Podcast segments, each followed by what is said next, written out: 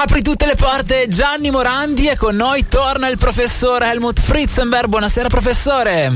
Buonasera a tutti. Oh, professore, nuova collocazione temporale all'interno di Bassa Fedeltà On Air, ma per darle ancora più risalto perché ci sono degli argomenti che scottano. Come va? Sono pronto a dire, soddisfare tutte le esigenze, grazie per il nuovo spazio e invito anche gli ascoltatori a porre delle domande, sia sulla bellezza e amore come sempre, ma anche su notizie un po' più di attualità. Eh sì, io professore infatti volevo proprio legarmi all'attualità e abbiamo ascoltato Gianni Morandi, quella canzone che l'anno scorso aveva portato al Festival di Sanremo, quella canzone tanto allegra, scritta da Lorenzo Giovanotti, anche perché il Gianni Morandi da settimana prossima torna in tour e quindi c'è Morandi nei Palasport e inizierà il 10 marzo a Rimini, poi il 18 a Roma e il 25 ad Ancona. E qui c'è un virgolettato che prendo da Rockall dove lui dice le canzoni devono far sorridere la gente. E qui professore ho trovato un punto di contatto con quanto lei diceva sull'ultimo festival di Sanremo.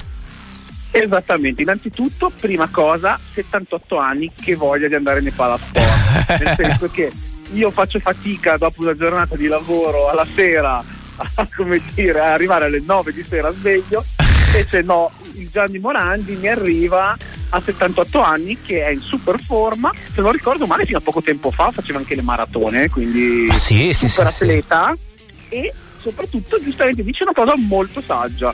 La musica, è vero ci sono dei momenti introspettivi, ma non è che deve essere sempre per forza dire, dichiarare la verità assoluta dell'universo. Può anche essere solo un pezzo leggero e divertente e che faccia prendere bene la gente. In questo caso, per esempio, l'ultimo festival di Sanremo è stato l'esempio di come tutti possono essere in una direzione un po' più, definiamola, pallosetta o seria. Uh-huh. Mentre negli anni precedenti le band che sono alla fine uscite e sono diventate poi famose a livello nazionale hanno sfruttato questo principio dell'apri tutte le porte, ovvero la canzone presa bene ricordiamo per esempio i pinguini tattici nucleari o lo stato sociale. Eh sì, certo, ma anche Tananai l'anno scorso aveva fatto un pezzo molto divertente, quest'anno ha deciso invece di essere un po' più riflessivo. Tra l'altro, professore, Gianni Morandi va nei palazzetti, tra l'altro il tour si chiama Gianni Go, che è bellissimo come nome.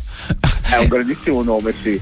E tra l'altro è uscito proprio in queste ore anche con un album che si intitola Evviva, punto esclamativo, quindi lui c'ha proprio questa voglia, questa energia da portare sui palchi, ci sono all'interno otto brani, tra i quali anche una riedizione 2023 di Fatti mandare dalla mamma a prendere il latte. Quindi vedo un Gianni molto carico per questo tour.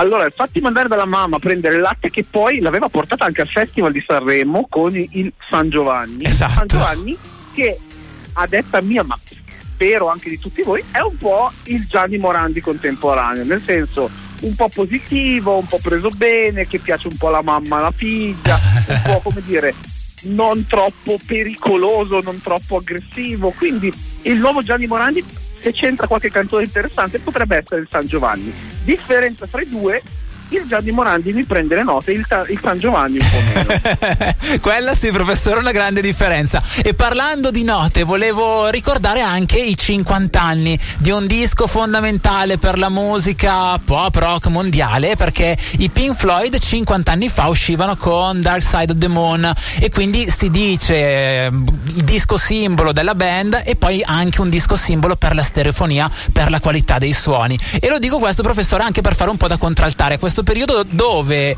anche alcuni cantanti ci scherzano un po' sopra e dicono: Beh, ma alla fine il bassista cosa serve che ormai non si sente più quando ascolti un pezzo su YouTube?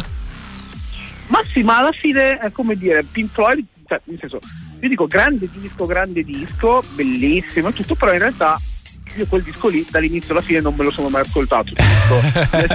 perché, come dire, bella la musica, ma sono più come Gianni Morandi e dico belle le serate, ma anche bello divertirsi ascoltando la musica, non per forza, anche perché la musica attuale non è più come quella di un tempo dove ci si sedeva appunto con l'impianto di altissima qualità, ascoltarsi la musica magari seduti e godersi un disco. Adesso la musica è diventata veramente un sottofondo eh, dove si mette la playlist con le cuffie da 12 euro eh, tramite l'iPhone e YouTube e non si sente più niente. Quindi effettivamente la domanda è perché investire un sacco di soldi per produrre musica di altissima qualità se poi alla fine te l'ascolti in periferiche di bassissima qualità? E è un'ottima domanda. Eh, qui professore, la domanda la rilanciamo ai nostri ascoltatori anche per sapere che tipo di ascoltatori sono. Se ascoltano Basta Fedeltà On Air, mi aspetto che almeno un pochino curiosi lo siano e abbiano un po' quell'orecchio che ha la voglia di ascoltare il suono un po' più particolare. Però le linee sono aperte, il centralone di Basta Fedeltà On Air è pronto per accogliere i vostri pensieri per le mail Luca Bassani chiocciola radiopianeta.it. Professore, a questo punto, eh, visto che abbiamo parlato di un certo tipo di musica un po' più allegra, un'altra invece un po' più psichedelica che porta a fare dei viaggioni, volevo chiudere con un produttore, quindi Two Mollers con Get Down, uno che è passato da queste frequenze qualche mese fa e professore con questa la salutiamo e diamo l'appuntamento a settimana prossima. Grazie. Buonasera, buonasera a tutti.